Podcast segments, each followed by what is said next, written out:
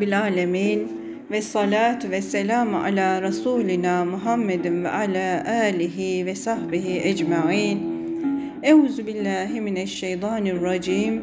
Bismillahirrahmanirrahim. Çok sevgili Mesnevi dostları, gönül dostları.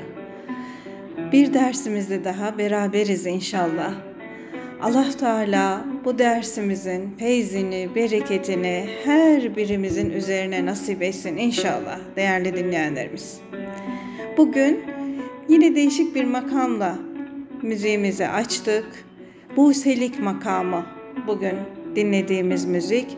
Buselik makamı özellikle ikindi zamanlarında okunması, dinlenilmesi tavsiye edilen bir makam değerli dinleyenlerimiz. İkindi zamanında özellikle bel, bacaklar, uyluk kemikleri üzerine etkili, cesaret yine üzerine etkili, akıl hastalıklarına üzerine etkili, tansiyon hastalıkları üzerine etkili olduğu bu işin uzmanları tarafından söyleniyor değerli dinleyenlerimiz. Rabbim Şafi ismi yüzü suyu hürmetine her birimize şifalar nasip etsin.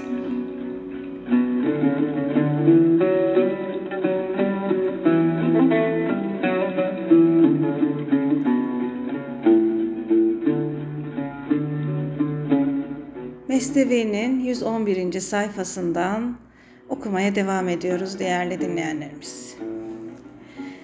Hatırlarsanız bir önceki dersimizin son paragrafında şöyle demiştik. Kafesteki kuş zindandaki mahpusa benzer. Kurtulmayı istememesi onun bilgisizliğindendir. Kafeslerinden kurtulan ruhlar peygamberlerdir.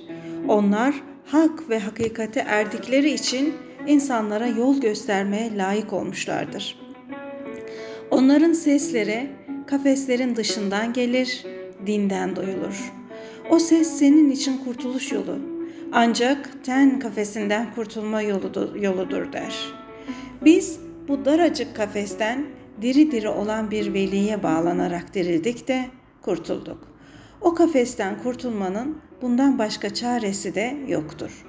Kendine hasta, zayıf, düşkün göstermeye bak ki seni değersiz bulup şöhret halkasının dışına atsınlar. Çünkü halk arasında şöhret sahibi olmak insanı dünyaya öyle sağlamca bağlar ki bu bağ demir zincirden de beterdir. Evet, çok güzel, çok güzel bir ifade değerli dinleyenlerimiz. Ten kafesindeyiz.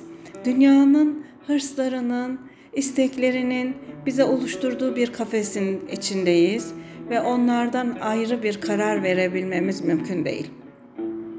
İşte eğer o kafesten kurtulmak istiyorsak maharetlerimizi çok da göstermememiz gerekiyor sanırım. Bunu bakın bir hikayeyle Mevlana Hazretleri çok güzel anlatıyor.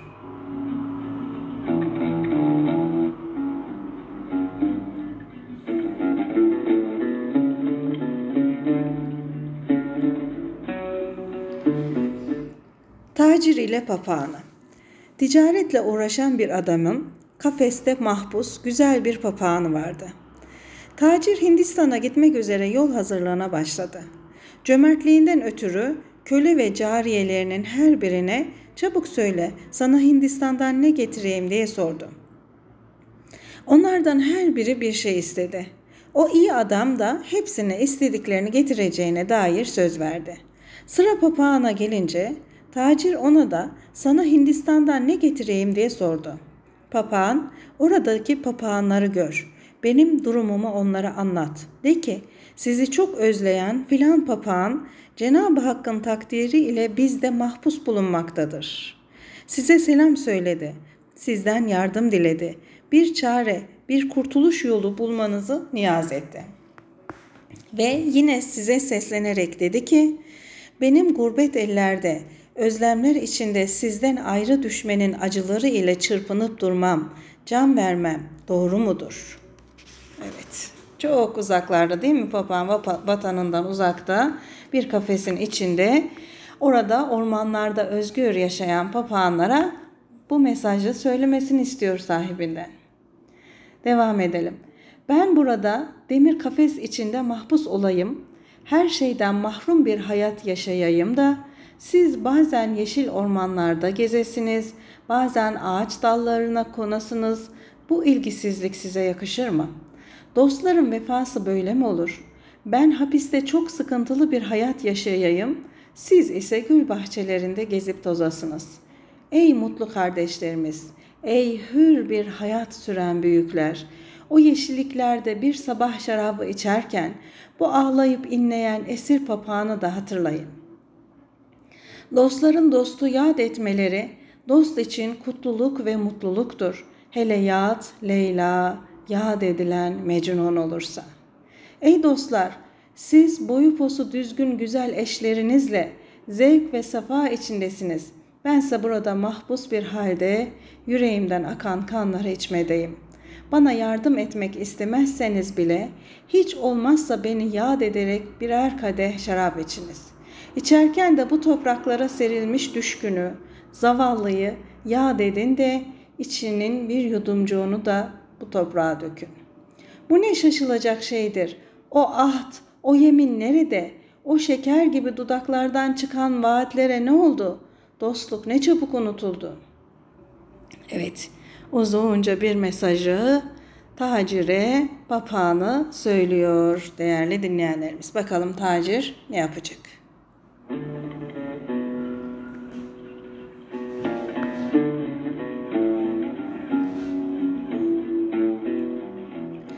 Tacir papağanın selamını Hindistan'daki papağanlara götürmeyi kabul etti ve yola çıktı.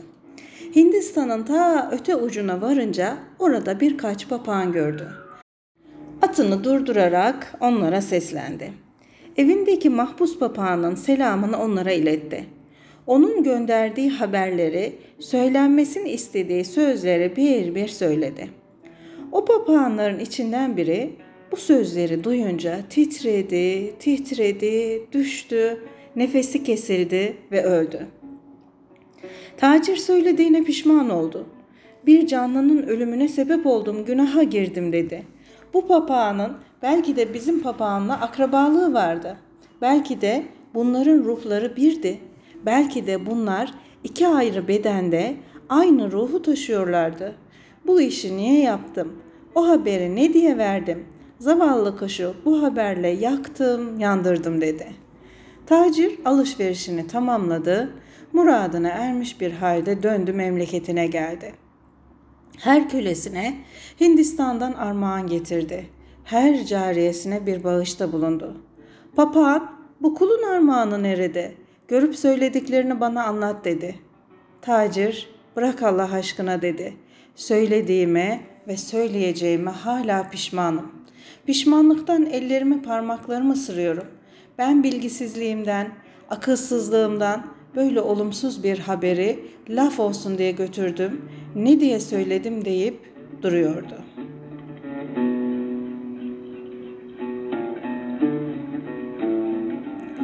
Papağan, efendi dedi, neden pişman oluyorsun? Bu öfkeye, bu kedere sebep nedir? Tacir dedi ki, senin sözlerini, şikayetlerini sana benzeyen papağanlara söyledim. İçlerinden bir papağan senin derdinden bir koku aldı, şikayetlerinin sebebini anladı, üzüntüden ödü patladı. Titredi, titredi, düştü ve öldü. Ben ne yaptım da söyledim diye pişman oldum ama değil mi ki söyledim, son pişmanlık neye yarar dedi. Tacirin papağanı da Hindistan'daki papağanın başından geçeni duyunca o da titreyerek düştü, kas katı kesildi.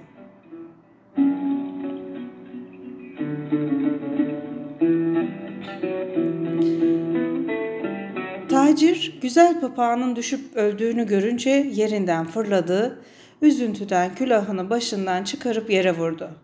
Papağanın bu perişan haline dayanamadı, yenini yakasını yırttı. Ey güzel papağan dedi, ey benim hoş sesli kuşum sana ne oldu? Neden bu hale geldin?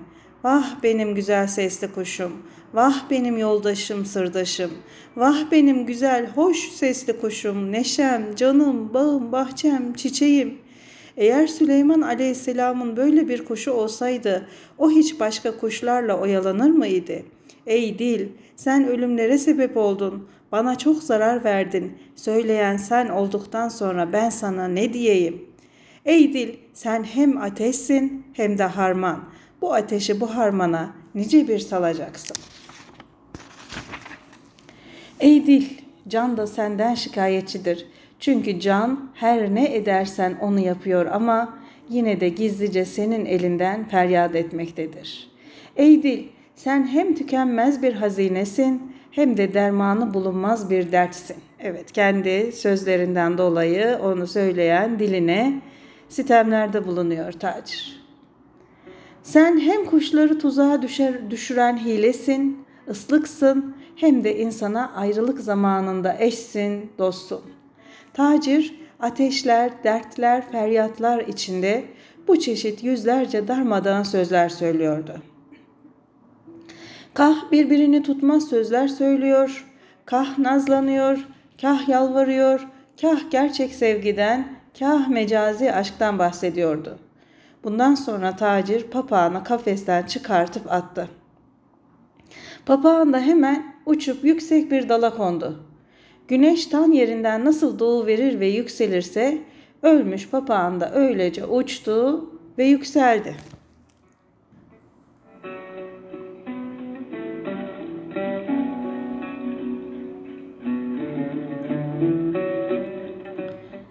Tacir kuşun bu haline şaşırdı kaldı.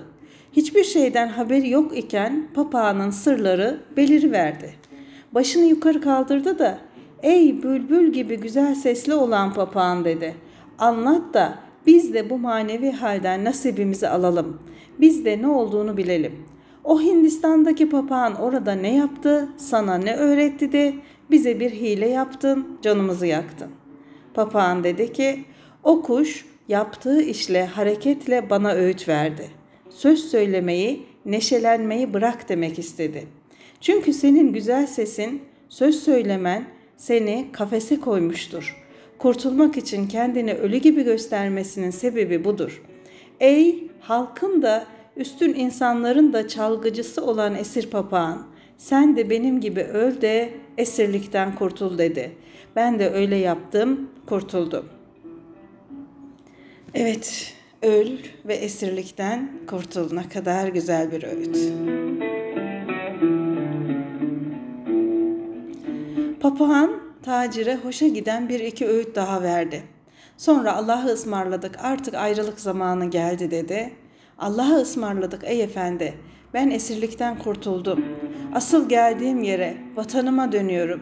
Benim gibi yaparsan sen de kurtulursun, hürriyetine kavuşursun.''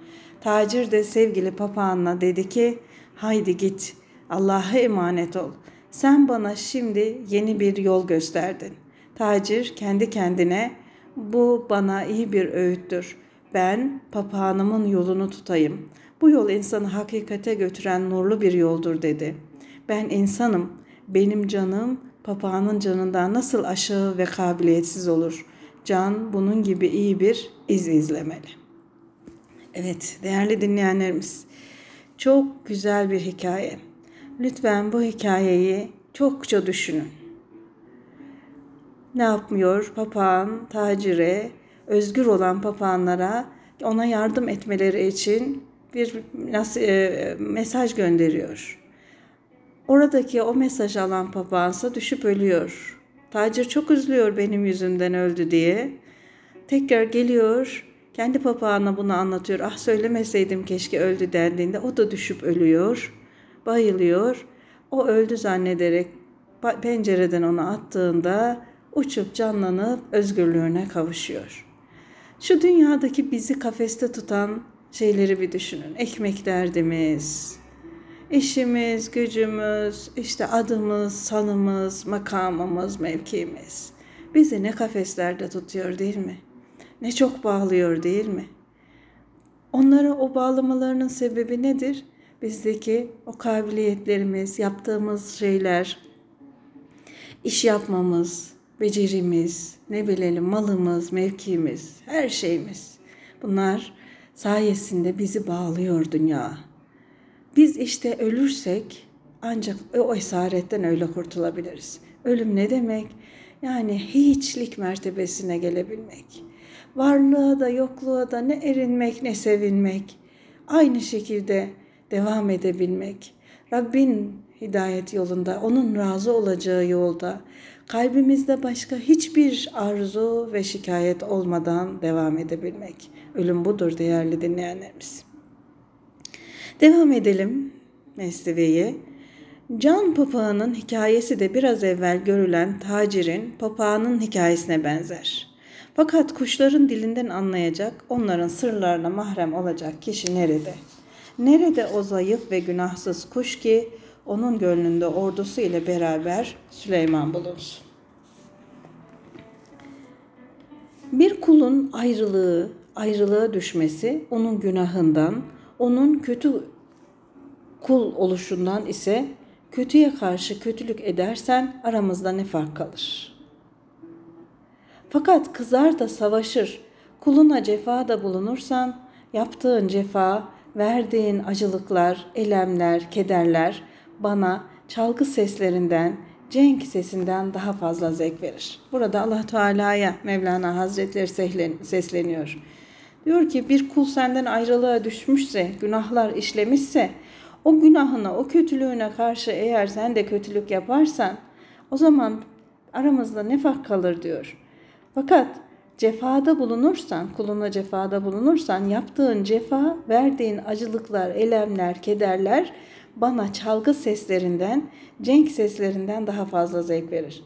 Ey cefası, devlet malından, dünya malından daha güzel, intikamı candan daha hoş olan Allah'ım. Ateşim bu kadar zevkli olunca kim bilir nurun nasıl olur? Rabbim, matemin bu derece neşveli olursa düğünün derneğin nasıl olur? Cevrinde bu tatlılıklar varken lütfunun künhüne kim dalabilir? Sevgilinin cevrinden cefasından inleniyorum, inliyorum, sızlanıyorum. Fakat bu inleyişime, bu gözyaşıma acır da cevrini azaltır diye de korkuyorum. Gerçekten de ben onun lütfuna da kahrına da aşığım. Asıl şaşılacak şey benim bu iki zıttın ikisine de aşık oluşumdur. Cenab-ı Hakk'a yemin ederim ki bu kahır dikeninden kurtulur da gül bahçesine varırsam, onun dikeninden ayrı düştüğüm için bülbül gibi feryat etmeye koyulurum. Bu ne şaşılacak bülbüldür ki gül bahçesinde gül yemek için değil, diken yemek için ağzını açar, diken için öter. Rabbimizden gelen cefalara böyle karşılayabilmek, böyle razı olabilmek, hatta o cefalardan mutlu olabilmek ne kadar güzel değer değil mi değerli dinleyenlerimiz?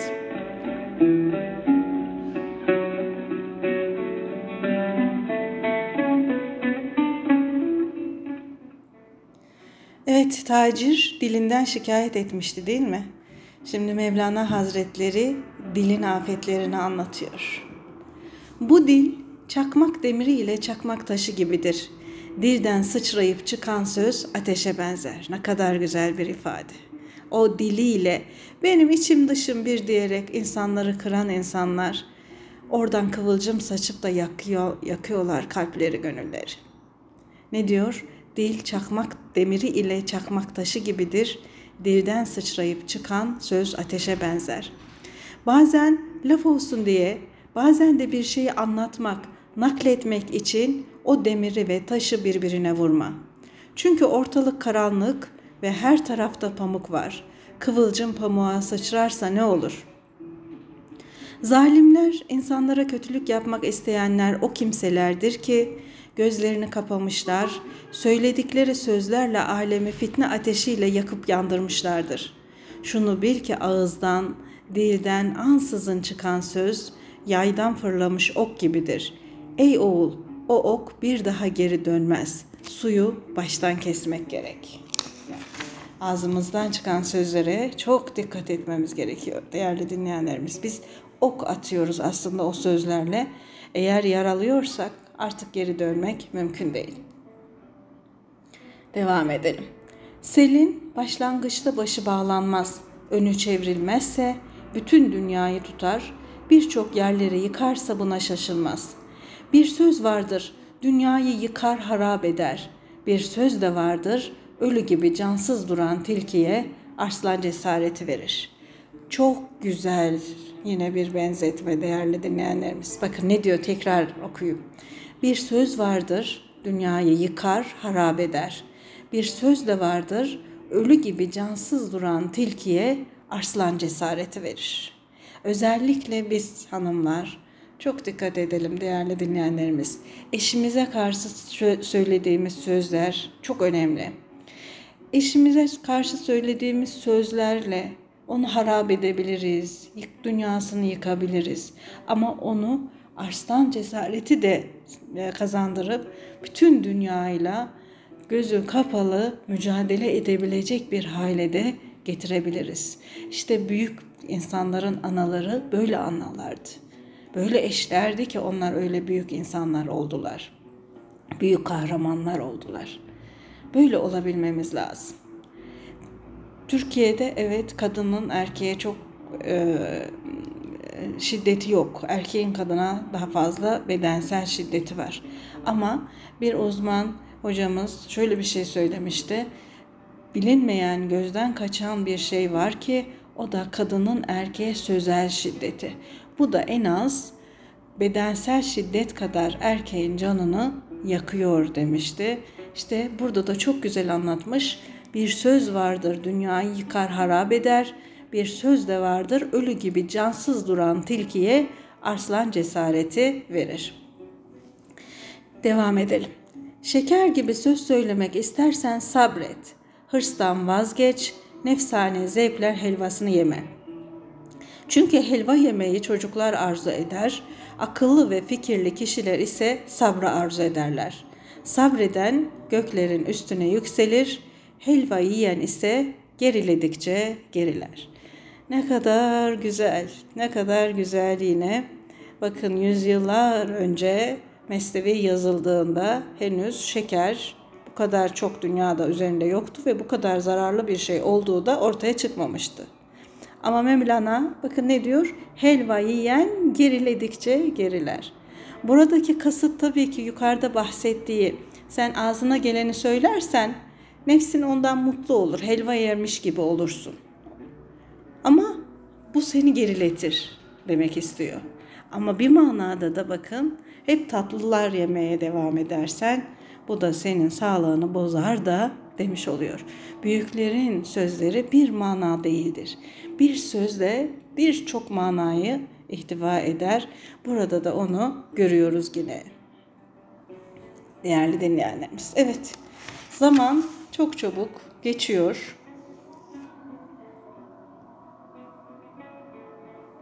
Burada sohbetimize ara verelim. İnşallah en yakın zamanda yine Mesnevi'den sohbetimize devam edelim değerli dinleyenlerimiz. Allah Teala her birimizi razı olduğu kullardan, sevdiği kullardan, sevdiklerini sevdirdiği kullardan eylesin inşallah. Allah'a emanet olun. Sağlıkla, sıhhatle kalın efendim.